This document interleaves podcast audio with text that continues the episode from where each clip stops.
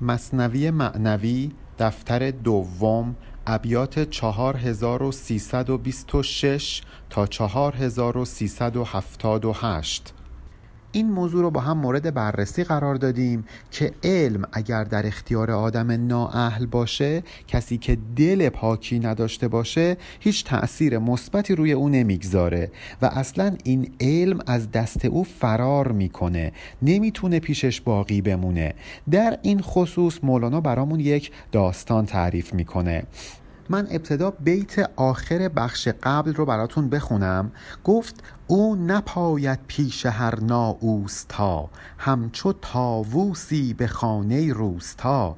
گفتیم که اون علم در نزد آدم نااهل باقی نمیمونه. مثل یک تاووس بزرگ که در یک خانه کوچک روستایی باقی نمیمونه. و حالا ابیات جدید. نه چنان بازیست کو از شه گریخت سوی آن کمپیر کو می آرد بیخت. میگه نه مثل اون طاووس نیست. تازه مثل یک باز میمونه یک مثل یک پرنده شکاری مثل یک falcon. باز به انگلیسی میشه falcon که اسم اون هواپیماهای جنگنده هم هست. یک باز شکاری از شاه فرار می‌کنه و میره به سمت یک کمپیر یعنی یک پیر فرتوت پیری که می آرد بیخت یعنی آرد می بیخت یعنی آرد علک می کرد. این رسم بوده که پادشاه ها برای شکار کردنشون یک باز شکاری رو با خودشون می بردن این باز همیشه همراهشون بوده. خیلی عزت و احترام داشته حسابی تربیت شده بوده. و اتفاقا پادشاه هم خیلی به این باز علاقمند می شده حالا اینجا در این داستان باز پادشاه از دست شاه فرار می‌کنه و میره به خونه یک پیرزن فرتوت که کارش این بوده که آرد علک می‌کرده. تا که تتماجی پزد اولاد را دید آن باز خوش خوشزاد را. هدف این زن هم از اینکه داشته آرد علک می‌کرده این بوده که تتماجی بپزه واسه بچه هاش یعنی یه آش برا بچه هاش بپزه. همین که داشته این کارو انجام می‌داده یهو اون باز خوش خوشزاد رو می‌بینه. یعنی این بازی که ژن خوب داشته. خیلی اصیل بوده زیبا بوده. پایکش بست و پرش کوتاه کرد. ناخونش ببرید و قوتش کاه کرد. خب اون باز یک باز شکاری بوده پنجه های بلندی داشته. پرهای خیلی بزرگی داشته. ولی این زن از روی نادانی فکر می‌کرده که همونطور که باید موی بلند بچه هاش رو کوتاه کنه اومد پر این باز رو کوتاه کرد. همونطوری که ناخونهای بلند بچه هاش رو می‌گرفت اومد پنجه های این باز رو برید. غذا هم بهش کاه داد. بازی که غذاش گوشت بود بهش داره کاه میده این پیرزن. گفت نااهلان نکردندت به ساز پر فزود از حد و ناخن شد دراز. پیرزن به این باز گفت ای باز بیچاره چه آدمای نااهلی تو رو نگهداری می‌کردن که انقدر پرات بلند شده انقدر ناخونات دراز شده. دست هر نااهل بیمارت کند سوی مادر آ که تیمارت کند. به باز میگه که من مثل مادر ازت نگهداری می‌کنم تیمارت می‌کنم چون اون نااهلان باعث شدن که تو بیمار بشی. چقدر از روی نادانی این زن این کار رو انجام می‌داده؟ عین دوستی خاله خرسه مولانا میگه مهر جاهل را چنین دان ای رفیق. کج رود جاهل همیشه در طریق. اگه یک دوست نادان داشته باشی مهری که به تو میورزه مثل این مهریه که این پیرزن داره نسبت به باز از خودش نشون میده. همیشه راه کج میره. نمی‌تونه کار درست رو انجام بده. کارایی که میده نه از روی بدجنسی که از روی نادانی غلطه. روز شه در جستجو بیگاه شد سوی آن کمپیر و آن خرگاه شد. شاه هم که دید بازش از دستش فرار کرده خیلی ناراحت و بیتاب بود. میگشت دنبال این باز. در همین جستجوها خلاصه می‌رسه به خونه این کمپیر پیرزن فرتوت و می‌رسه به اون خرگاهش. می‌رسه به خیمه این پیرزن خونه این پیرزن. دید ناگه باز را در دود و گرد شه بر او بگریست زار و نوحه کرد. نگاه شاه که میفته به این باز گریش می‌گیره گریه زاری سر میده. نگاه می‌کنه این بازی که انقدر عزیز داشته حالا چقدر کثیف شده گرد و غبار گرفتتش پراش کوتاه شده ناخوناشو بریدن به چه روزی افتاده؟ گفت هر چند این جزای کار توست که نباشی در وفای ما درست. شاه به این باز میگه که بله این جزای کار توه. درسته که این جزای کاریه که خودت انجام دادی. چون به من وفادار نموندی. در وفاداری با من درست کار نبودی. راست و کامل نبودی. چون کنی از خلد در دوزخ قرار. قافل از لا یستوی اصحاب نار. آخه ای باز چطور شد؟ چطور تونستی که از بهشتی که من برات درست کرده بودم اومدی توی این جهنم؟ مگه نخوندی که میگن لا یستوی اصحاب و نار و اصحاب الجنه؟ اصحاب بهشت و اصحاب دوزخ با هم مساوی نیستن. در واقع اشاره به آیه 20 سوره هشر که میگه لا یستوی اصحاب و نار و اصحاب الجنه. اصحاب الجنت هم الفائزون. بهشتی ها و جهنمی ها که مثل هم نیستن. بهشتی ها هستن که جزو رستگاران به شمار میان. این سزای آن که از شاه خبیر خیره بگریزد به خانه گنده پیر. این سزای کسیه که از من شاه که خیلی هم آگاه هستم فرار می‌کنه گستاخ میشه میره خونه یک گنده پیر. گنده پیر یعنی پیرزن بوگندو. باز میمالید پر بر دست شاه. بی زبان می گفت من کردم گناه. باز هم که شاه رو دیده بود خیلی خوشحال شده بود. پرای کوتاهش رو میمالید به دست شاه. انگار با زبون بی زبونی می‌خواست به شاه بگه بله من اشتباه کردم گناه کردم. پس کجا زارد کجا نالد لعیم؟ گر تو نپذیری به جز نیک. ای کریم ای خدای کریم اگه تو فقط آدمای نیکوکار رو بپذیری پیش خودت پس یه آدم گناهکار بره پیش کی ناله بکنه. یه آدم لعیم پست و فرومایه بره پیش کی ناله بکنه. این که می‌دونیم تو کریم هستی باعث میشه ما که لعیم و بدکار هستیم رومون بشه بیایم به درگاه تو گریه و زاری بکنیم. این موضوع رو مولانا از زبان باز در خطاب به پادشاه بیان می‌کنه. میگه باز به پادشاه گفت ای پادشاه کریم منو ببخش. اگه قرار باشه فقط وقتی که من کار خوب انجام میدم تو پذیرای من باشی. پس منی که کار بد کردم الان برم پیش کی؟ مگه تو کریم نیستی که منو بپذیری؟ لطف شه جان را جنایت جو کند. زان که شه هر زشت را نیکو کند. چرا ما رومون میشه گناه بکنیم؟ به خاطر اینکه می‌دونیم خدا کریمه خدا بخشنده است. همین باعث میشه پررو بشیم گستاخ بشیم جنایت جو بشیم یعنی به سمت گناه کشیده بشیم. به خاطر اینکه می‌دونیم اون خدا حتی سیعات ما رو مبدل می‌کنه به حسنات طبق آیه هفتاد سوره فرقان. البته این رو در نظر داشته باشید اینطوری نیستش که هر کسی که توبه بکنه همون بدیاش مستقیما به خوبی تبدیل بشه. مثلا فردی دزدی کرده بعد این دزدی پاک میشه و براش می نویسن انفاق. نه اینجوری نیست. بعد از اینکه از دزدی توبه کرد خدا کاری می‌کنه انقدر این آدم انفاق بکنه که اون دزدی ها گم بشه توی این همه انفاق. فرض کنید یه لیوان آب رو بریزید تو دریا. این لیوان آب توی آب دریا اصلا گم میشه. اتفاقا اون لیوان آب تبدیل میشه به دریا. انقدر این فرد از دزدی کردن شرمنده شده که به مراتب بیش از حالت کسی که اصلا دزدی نکرده بوده انفاق می‌کنه. این مفهوم این عبارت. این بخشندگی خدا باعث میشه که ما شجاع بشیم گستاخ بشیم و به خودمون اجازه بدیم که گناه کنیم. طرف گناه می‌کنه و همزمان به خدا میگه خدا یا من می‌دونم دارم گناه می‌کنم ولی ضعیفم. می‌دونم که تو انقدر بخشنده هستی که این گناه من رو میبخشی. این به نوعی گستاخی فرد هست که در اثر مهربانی و کرم خداوند در وجودش پدیدار شده. رو مکن زشتی که نیکی های ما زشت آید پیش آن زیبای ما.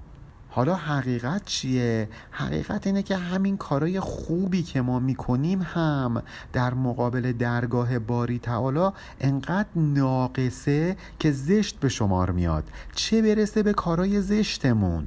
اصلا این نماز خوندنای ما انفاق کردنای ما نمی‌دونم کارای ثواب کردنای ما انقدر ناخالصه که مسخره به حساب میاد. این چه نمازیه که ما می‌خونیم؟ اون وقت فکر می‌کنیم خیلی هم الان دیگه درجات سلوک رو داریم با سرعت طی می‌کنیم با این خوندن این نمازای سرسری.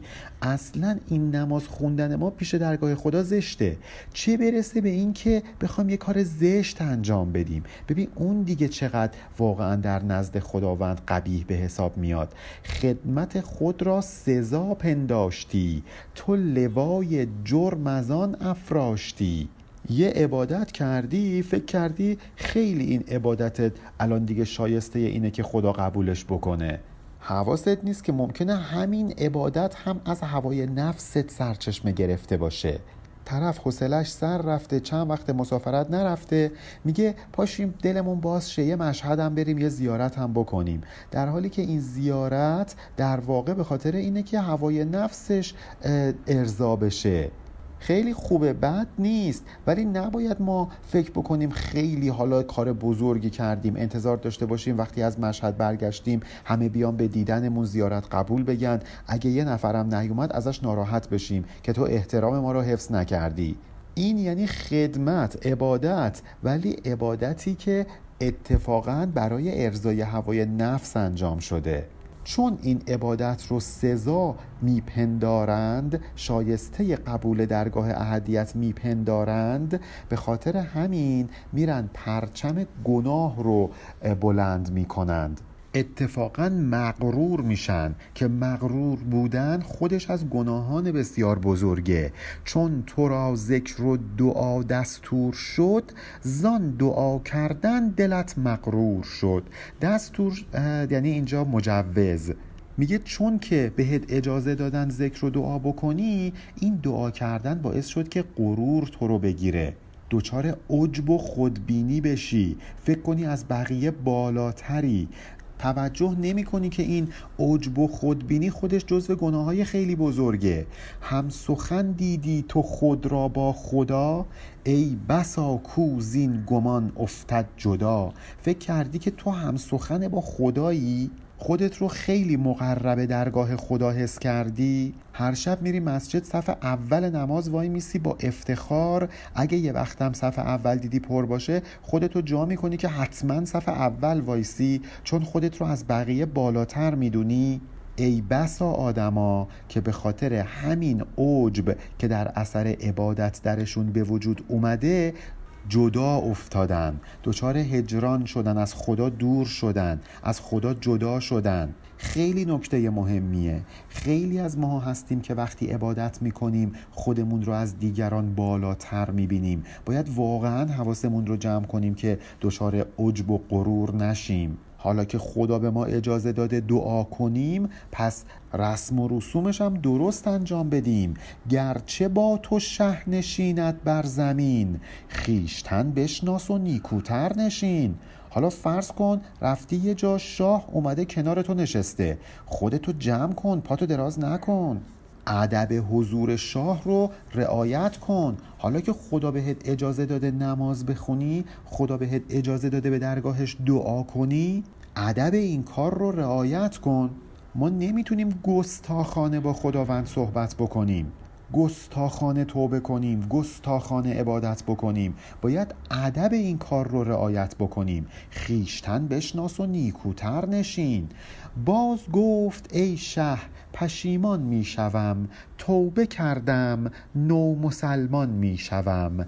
باز به پادشاه گفت آره تو راست میگی من اشتباه کردم من حق وفاداری تو رو درست به جا نیاوردم ولی الان پشیمونم دارم توبه می‌کنم.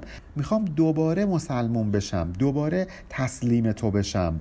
آن که تو مستش کنی و شیرگیر گرز مستی کج رود عذرش پذیر.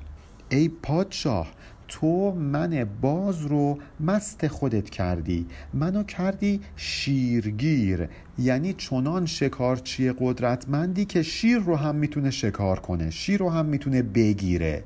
حالا که من اینطور مست تو شدم اینطور دست آموز تو هستم حالا که به خاطر مستی یه کار اشتباهی کردم عذرم و بپذیر. انگار مولانا داره این حرفا رو با خدا می‌زنه. میگه خدایا حالا که خودت به ما این قدرت رو دادی این اجازه رو دادی که خیلی کارا رو از روی اختیار انجام بدیم اگه حالا یه گناهی هم کردیم عذر ما رو بپذیر. گرچه ناخون رفت چون باشی مرا برکنم من پرچم خورشید را. درسته که این پیرزن اومده ناخونای منو بریده ولی اگه تو مال من باشی تو ازم حمایت بکنی کنارم باشی من حتی پرچم خورشید رو هم از جا می‌کنم. خورشید رو هم می‌تونم خاموش بکنم. اینقدر در حضور تو من قدرت پیدا می‌کنم. خدایا اگه ما یه گناهی کردیم که دودش رفت تو چشممون تو از ما توبمون رو قبول کن کمکمون کن تا دوباره قدرتمون رو به دست بیاریم. ورچه پرم رفت چون بنبازیم چرخ بازی کم کند در بازیم. درسته که این پیرزن پرای منو بریده دیگه پر ندارم. ولی اگه تو منو بنوازی نوازشم کنی توبم و قبول بکنی؟ دیگه افلاک هم نمی‌تونن در بازی سرنوشت من نقشی داشته باشن. اعتقادشون این بوده که افلاک در سرنوشت آدما تأثیر می‌ذاره دیگه. میگه اگه تو کنارم باشی هیچ کس حتی فلک نمی‌تونه در سرنوشت من بازی در بیاره. گر کمر بخشیم کوه را برکنم. گر دهی کلکی علمها بشکنم. اگه تو به من کمر ببخشی یعنی یه کمربند قدرت به من ببخشی کارتون میتیکومان رو یادتونه که کمربند قدرتش رو بهش می‌داد؟ میگه خدایا اگه تو کمربند قدرت من رو به هم بدی تو حمایتم کنی و پشتم باشی کوه رو از جا می‌کنم. اگه یه کلک به هم بدی یه قلم به هم بدی علم ها رو میشکنم پرچم ها رو واژگون می‌کنم. قلم دادن کنایه از دادن یک پست و مقام بوده. وقتی به یه نفر کلک می‌دادن یعنی یک پست و مقامی رو بهش میبخشیدن. میگه خدایا تو منو به یک منصبی منصوب کن. من همه پرچم کفار رو از جا می‌کنم و واژگون می‌کنم. همه قدرت ها رو سرنگون می‌کنم. همه سپاهیانی که بر علیه تو به پا بخیزند رو شکست میدم. آخر از پشه نکم باشد تنم ملک نمرودی به پر بر هم زنم. من که از پشه کمتر نیستم مگه یه پشه نرفت نمرود رو کشت؟ مگه یه پشه نرفت پادشاهی نمرود رو سرنگون کرد؟ من که از پشه کمتر نیستم. تو به پشه کمک کردی تونست یه پادشاهی رو از بین ببره. اون وقت به من کمک بکنی من نمی‌تونم پرچم دشمنا رو پایین بکشم دشمنای تو رو شکست بدم. در ضعیفی تو مرا بابیل گیر هر یکی خسم مرا چون پیل گیر. بابیل یه همون ابابیل هست. شما پرنده رو مقایسه بکنید با فیل. ببینید پرنده چقدر نسبت به فیل ضعیفه. ولی در داستان اصحاب فیل همین پرنده های ضعیف بودن که اون پیل های قوی رو شکست دادن. میگه تو من ضعیف رو مثل پرنده ای در نظر بگیر که دشمنم که مثل فیل میمونه رو شکست میدم. قدر فندق افکنم بندق حریق بندقم در فعل صد چون منجنیق.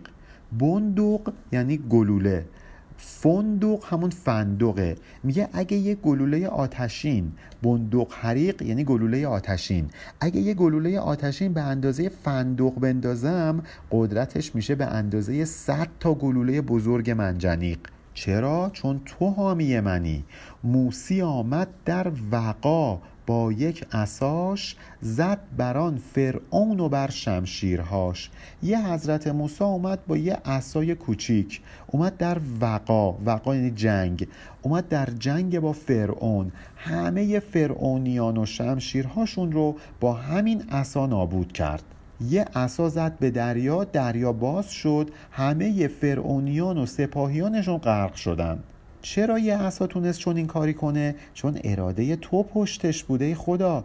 هر رسولی یک تنه کان در زده است بر همه آفاق تنها بر زده است.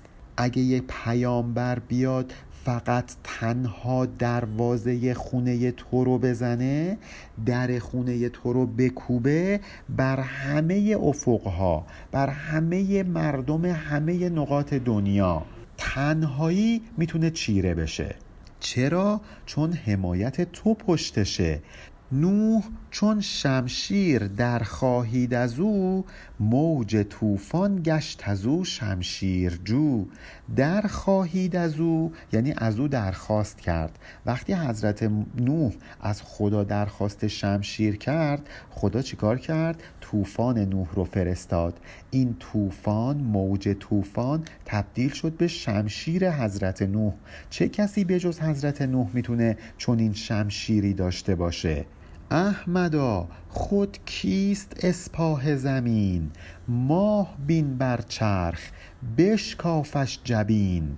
همینطور که حضرت نوح حضرت موسی اینا اومدن این کارا رو انجام دادن با تایید الهی ای احمد ای حضرت محمد سپاهیان زمینی کیان مثلا اگه چهار نفر با یه لشکری اومدن به تو حمله کردن اینا که عددی نیستن. تو یه نگاه بنداز به ماهی که توی آسمونه. می‌تونی از وسط نصفش کنی شق القمر کنی پیشونیشو از هم بشکافی. تایید الهی رو داشته باشی چون این قدرتی بهت میدن. شکست دادن یک لشکر زمینی که چیزی نیست. تا بداند سعد و نحس بیخبر دور توستین دور نه دور قمر. ماه رو بشکاف از هم تا اون کسی که از سعد و نحس بیخبره یعنی ظاهرا فکر می‌کنه که منجمه می‌تونه از حرکات ستارگان سعد و نحس رو تشخیص بده. ولی در واقع این آدم بیخبره. تو ماه رو بشکاف تا چون این آدمی متوجه بشه که دور توست این دور. این تویی که در سرنوشت ها تأثیر می‌ذاری. نه دور قمر نه گردش ستارگان. همه فکر می‌کنن که کواکب و ستارگان در سرنوشتشون تأثیر دارن. ولی کسی که خودش رو تقدیم خدا بکنه تکیه بکنه به قدرت و تایید الهی تأثیر این کواکب رو خونسا می‌کنه. حضرت رسول که تحت تاثیر کواکب نبود سرنوشتش. اتفاقا سرنوشت خیلیا در دست ایشون بود. دور توست ایرا که موسای کلیم آرزو می برد زین دورت مقیم. به خاطر این میگم که تویی که در سرنوشت ها تأثیر داری نه ستارگان یعنی گردش اختیار توست که بر سرنوشت ها تأثیر می‌ذاره نه گردش افلاک. به این دلیل این حرف می‌زنم که حضرت موسی کلیم آرزوش این بود که دور و اطراف تو مقیم باشه. میگن خدا دوران حضرت محمد رو به حضرت موسی نشون داده بود. حضرت موسی آرزو می‌کرد که در دوران حضرت رسول زندگی می‌کرد تا اینکه یکی از یاران ایشون باشه. مولانا داره این مفهوم رو بیان می‌کنه. میگه که حتی حضرت موسی هم آرزوش این بود که هم اصر تو باشه با تو هم نشین باشه. چرا حضرت موسی این آرزویی داشت؟ چون که موسی رونق دور تو دید کندرو صبح تجلی میدمید. حضرت موسی به اراده خداوند تونست زمان حضرت رسول رو ببینه. ببینه که چطور حضرت رسول کارش رونق می‌گیره مثل روز میدرخشه آفتابش همه جا رو روشن می‌کنه. به خاطر همین رو کرد به خداوند و گفت یا رب آن چه دور رحمت است؟ آن گذشت از رحمت آنجا رویت است. گفت خدایا زمان حضرت محمد عجب دورانیه. دیگه نمیشه بهش بگی اونجا دوران رحمته. باید بگی اونجا دوران رویته دوران شهوده. مرتبه رحمت گذر شده ازش و به مرتبه شهود رسیدن. به مرتبه رویت به خاطر اینکه حضرت رسول شهود کرد ما هم می‌تونیم به شهود برسیم. چون حضرت رسول به معراج رفت ما که پیرو ایشون هستیم هم می‌تونیم به معراج بریم. فقط باید مقدماتش رو فراهم کنیم مسیرش رو طی کنیم. اگه حضرت موسی مشمول رحمت الهی بود حضرت رسول تونست رویت بکنه و حضرت موسی به خاطر همین گفت ای کاش من هم در اون دوران زندگی می کردم قوته ده موسای خود را در بهار از میان دوره احمد برار خدایا من که موسای تو هستم رو غرق این دریا کن. بذار یوهو بیام بیرون و ببینم که در دوران حضرت محمد دارم زندگی می‌کنم. بذار مثلا چشامو ببندم و باز کنم ببینم در معیت حضرت محمد هستم. گفت یا موسا بدان بنمودمت راه آن خلوت بدان بکشودمت که از آن دوری در این دوره کلیم. پا بکش زیرا دراز است این گلیم. خداوند به حضرت موسی گفت اگر من اون دوران رو به تو نشون دادم راه اون خلوت رو برای تو باز کردم تا تو به اون خلوت راه پیدا کنی. یعنی اگه من بهت نشون دادم که در زمانه پیامبر اکرم چه اتفاقاتی میفته حضرت محمد صلی الله علیه و آله و سلم چطور مسئولیت نبوت رو انجام میده؟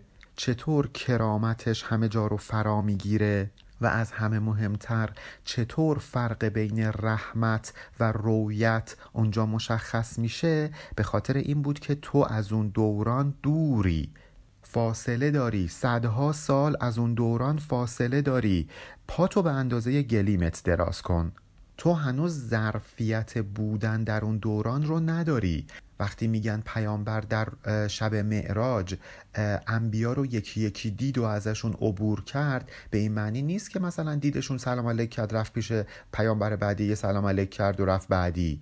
به این معنیه که از اون مراحل عبور کرد از مرحله حضرت موسی عبور کرد از مرحله حضرت عیسی عبور کرد. اینها همگی در طول هم هستند نه در عرض هم.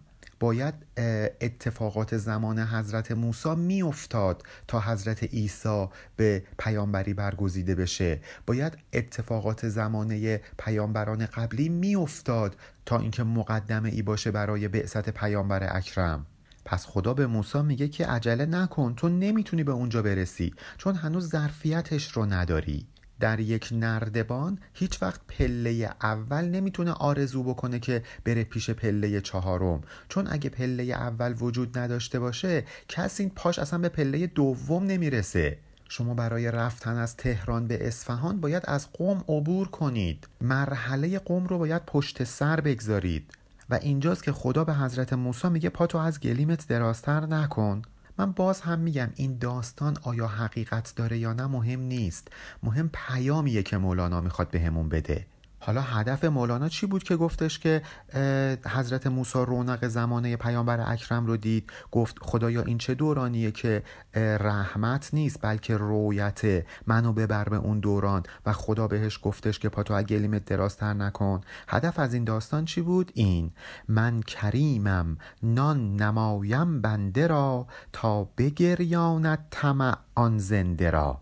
من خیلی کریمم. بهتون نعمت رو نشون میدم تا گریه زاری کنید. از من بخواهید تا اون نعمت رو به دست بیارید.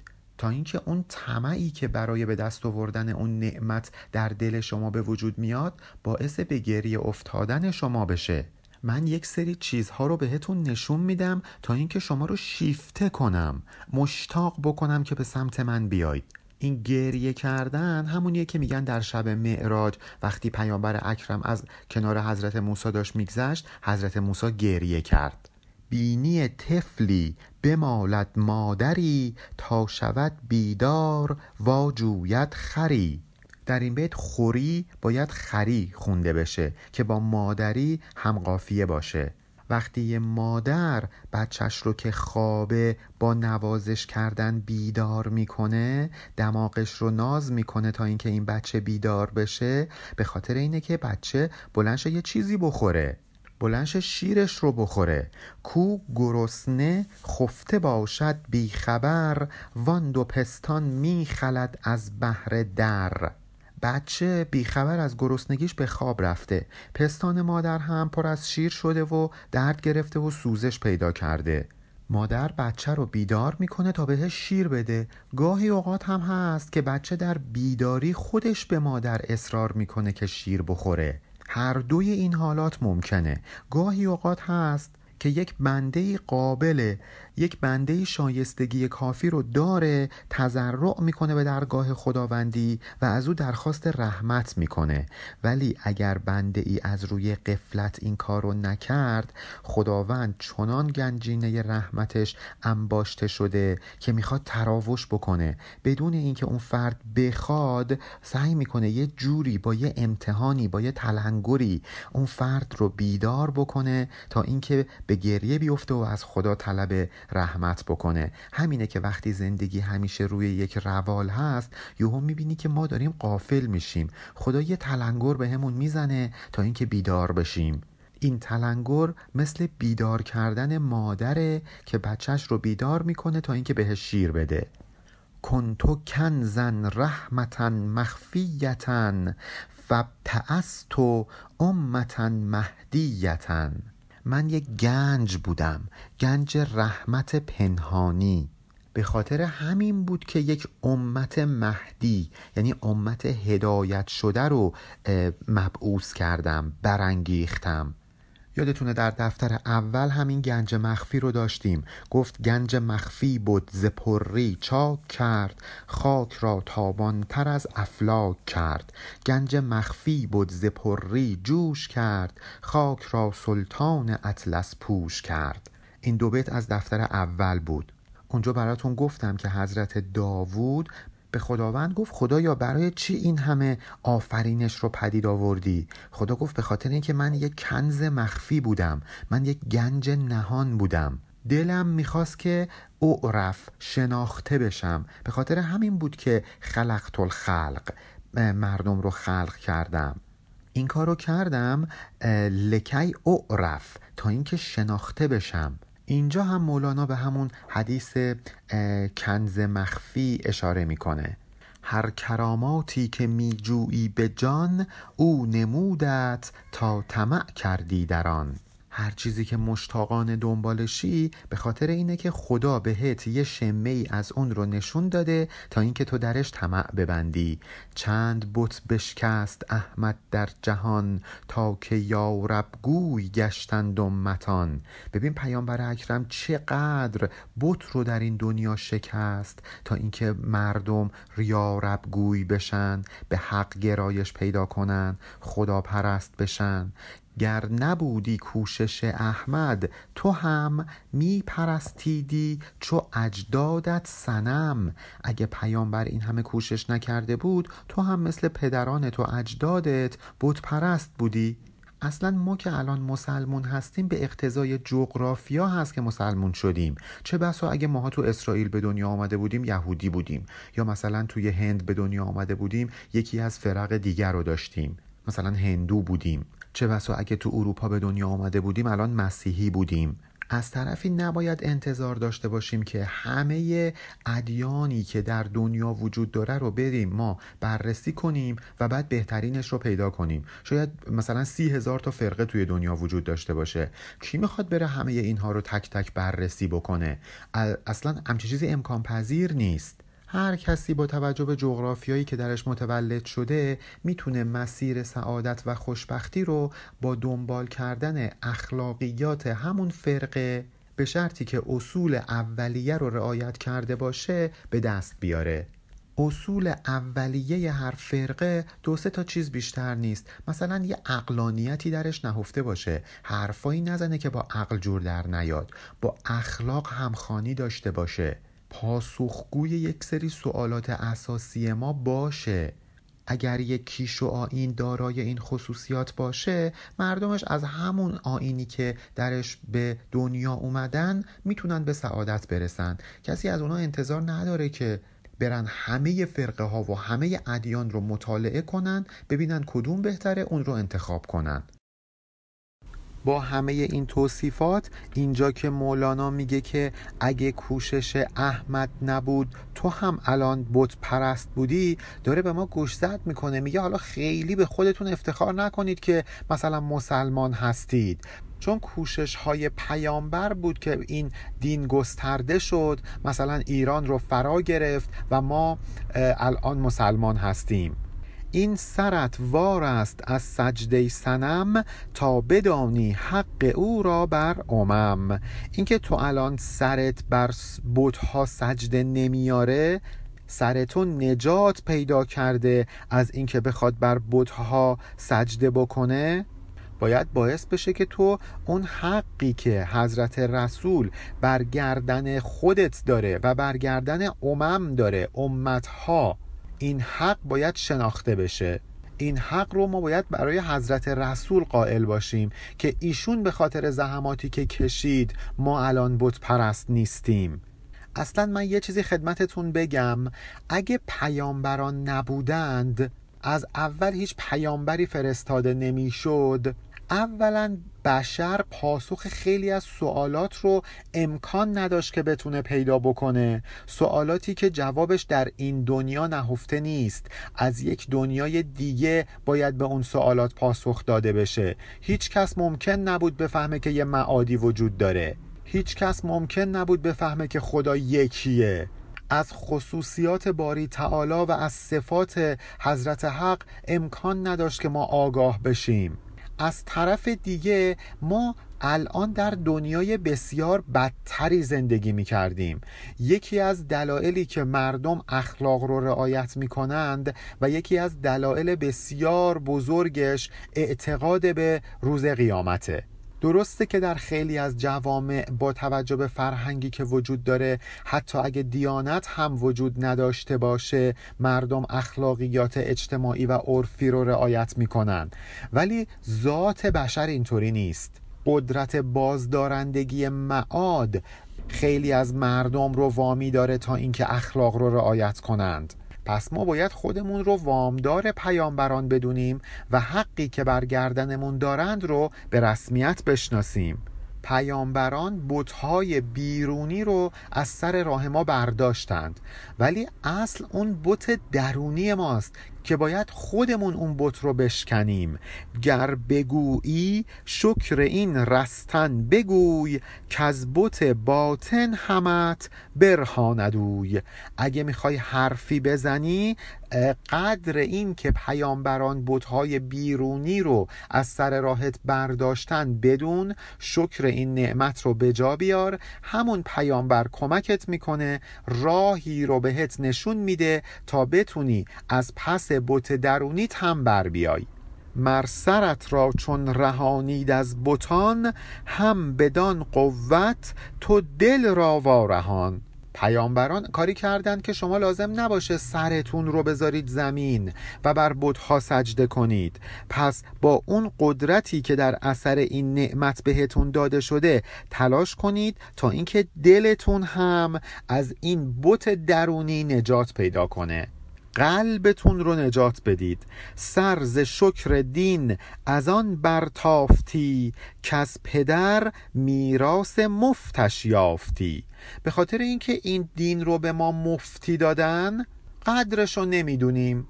یادتونه در دفتر اول خوندیم که آنکه او ارزان خرد ارزان دهد گوهری تفلی به قرصی نان دهد.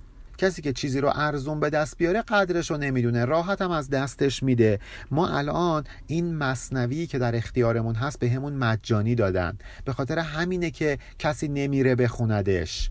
دیوان حافظ تو خونمون هست ولی حرف و پیام حافظ برای ما شناخته شده نیست چون مفتی به دادنش. ولی کسی که میره مثلا یه پولی میده و یه ترم یه کلاس زبانی ثبت نام می‌کنه با همه وجود به خاطر اینکه پولش حروم نشه میشینه درس می‌خونه. پس ما سرز شکر دین برتافتیم سپاسگزار و شکرگزار این دینی که داریم نیستیم. به خاطر اینه که این دین رو مفتی از پدرمون به ارث بردیم. مرد میراسی چه داند قدر مال؟ رستمی جان کند مجان یافت زال. کسی که یه مالی بهش ارث برسه قدر اون مال رو نمی‌دونه. چقدر ما شاهد بودیم که بچه هایی که ارسی رو از پدر و مادرشون به دست آوردن اون ارث رو تباه کردن نابودش کردن. مثلا زال اگر که رستم نبود چطور امکان داشت که شناخته شده باشه؟ رستم بود که با شجاعتش و با جنگاوریش معروف شد و به واسطه او زال هم شناخته شد. اگر رستم اکوان دیو رو نکشته بود اگر رستم هفت خان رو رد نکرده بود دیو سپید رو شکست نداده بود و خانواده شاه رو از دست او نجات نداده بود. اگه رستم اسفندیار رو شکست نداده بود این کارا رو نکرده بود امکان نداشت که انقدر معروف بشه. و این همه زحمت کشید زال مجانی معروف شد چون پدر رستم بود. می‌دونید که زال در واقع اسم پدر رستم نبوده. اسمش دستان بوده. زال به اون کسایی میگن که دارای مو و ابروها و مژگان سپید هستند. از بد و تولد موهاشون رنگدانه نداره. به اونها در صفت میگن زال. ولی اسم واقعیش در واقع دستان بوده. به خاطر همینه که میگیم رستم دستان. یعنی رستم پسر دستان. به هر حال چون بگریانم بجوشد رحمتم. آن خروشنده بنوشد نعمتم. من خدا اگه کاری بکنم که یه بلایی برای یک بنده ای نازل بشه اون بنده دلش بشکنه شروع کنه تضرع کردن دعا کردن گریه زاری کردن این دریای رحمتم به جوش میاد. وقتی این دریا به جوش اومد بنده ای که داشته تضرع می‌کرده از این رحمت برخوردار میشه. گر نخواهم داد خود ننمایمش. چونش کردم بست دل بکشایمش اگه نمی‌خواستم این نعمت رو بهش بدم که اصلا نشونش نمی‌دادم. کاری نمی کردم که آرزوی داشتن این نعمت رو در دلش بپرورونه. وقتی که به خودم دل بستش کردم دلش رو می گشایم بهش سعه صدر میدم. یادتونه خوندیم که ما باید دارای سعه صدر باشیم سینه گشاده داشته باشیم تا ظرفیت پذیرش حق درمون به وجود اومده باشه. بست دل باید بشیم دلمون رو باید ببندیم به رحمت الهی تا اینکه سعه صدر پیدا کنیم و ظرفیت پذیرش حقیقت در وجود ما حاصل بشه. رحمتم موقوف آن خوشگریه هاست. چون گریست از بحر رحمت موج خواست. هر قدر خالصانه تر به درگاه خداوندی تضرع بکنیم هر قدر با خلوص بیشتری یک چیز رو از خدا بخواهیم احتمال جوشش دریای رحمت الهی بیشتر میشه و احتمال برخورداری ما از اون رحمت بیشتر. و این نشون میده که ما باید خالصانه یک چیز رو از خدا بخوایم تا اینکه خداوند اون رو به ما عنایت بکنه. حالا در خصوص این که ما اگه بخوایم یه دعایی به درگاه خداوند بکنیم واقعا باید دلمون بشکنه. واقعا باید تضرع خالصانه بکنیم در قالب یک داستان که در ابیات بعدی می‌خونیم برای ما بیان شده. پایان بیت 4378 علی ارفانیان